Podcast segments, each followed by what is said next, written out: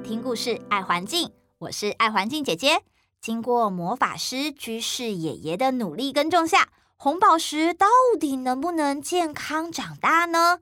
这些闪闪发亮的红宝石又是什么呢？今天让我们继续来听一听《炎地里的魔法师》吧。本书是由陈冠珍、陈千孝、郭月成、连慧琴、陈晨琳几位小朋友共同画图书写完成，并由台南市政府环境保护局出版。红宝石，红宝石，快快长大，菜叶和壳骨粉帮你加营养，天然肥料，施肥好友善。友善耕种，永续环境。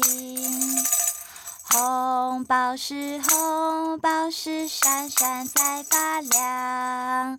天然的肥料，让它头好壮壮。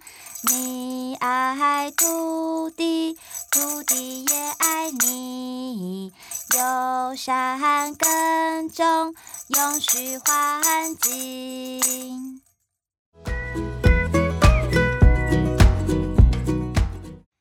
过了好一阵子，园区里的植物长出了好多果实，但大部分的果实都还绿莹莹的，得赶紧再补充些营养魔法，让它们变成闪亮亮的红宝石。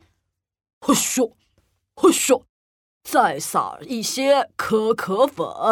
炎地里的红宝石不仅要闪亮亮、红彤彤，还可以让人吃进嘴里感觉甜滋滋。所以，红宝石到底是什么神奇的宝物啊？应该是一种水果吧？哎呀，这些孩子们终于长大了，各位猜到了吗？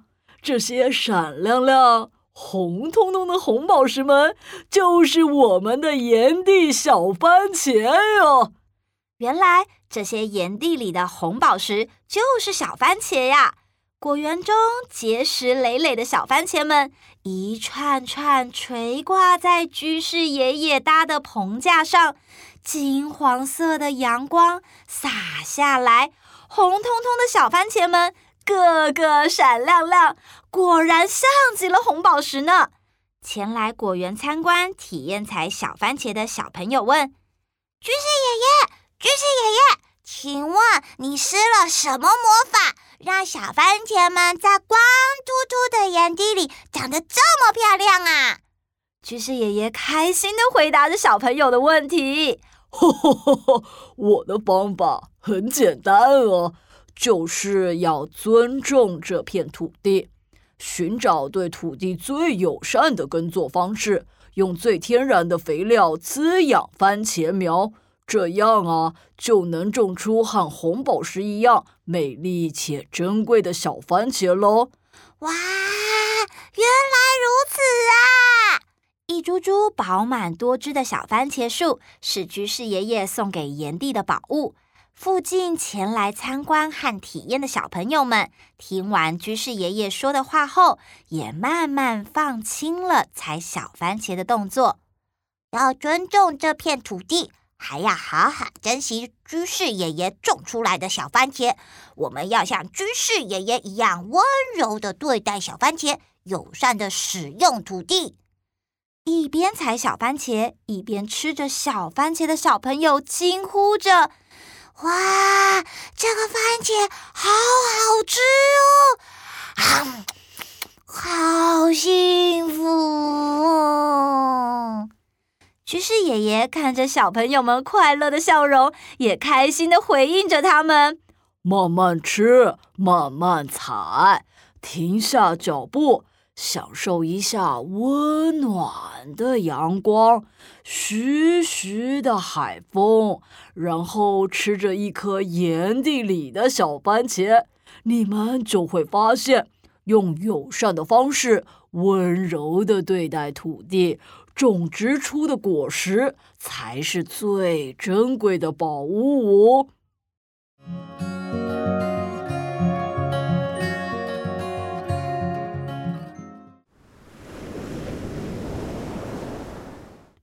海风呼呼地吹向陆地，向土地撒上一层咸咸的盐巴，形成了盐地。嘿咻，嘿咻，嘿咻，嘿咻。岩地里的魔法师正辛勤地种植着闪亮亮的红宝石，用友善土地的方式，温柔地在这片岩地上耕种着。哪一天，和家人一起到岩地里寻找这位温柔的魔法师吧。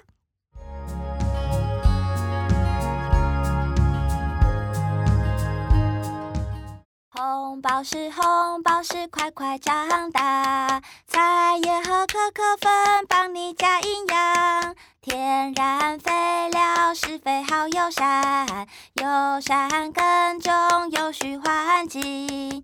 红宝石，红宝石，闪闪在发亮。天然的肥料让它头好壮壮。你爱土地，土地也爱你。友善耕种，有序环境。原来盐地里的红宝石就是饱满多汁的小番茄啊！各位大朋友、小朋友都猜到了吗？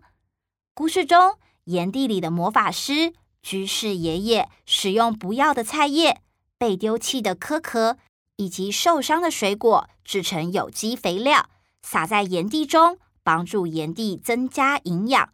不喷洒农药，也可以让作物长得美美的。居士爷爷使用了温柔友善的方式耕种，尊重与善待土地。大家知道吗？若使用过量的肥料，并不会让作物长得更多更好。而是会让多余的营养造成土地的负担哦。耕种之前应该多多了解肥料的使用方式以及土地的状况。最好的方式就像居士爷爷一样，使用天然的肥料，适度的施肥，让土地和植物吸收刚好的营养。除此之外，使用天然的菜叶、壳壳以及水果制作成肥料，还可以减少废弃物的产生，可以说是一举两得的耕种方式呢。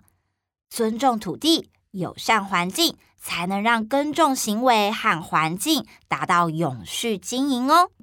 听故事，爱环境，我们下次见喽，拜拜。节目由行政院环境保护署制作播出。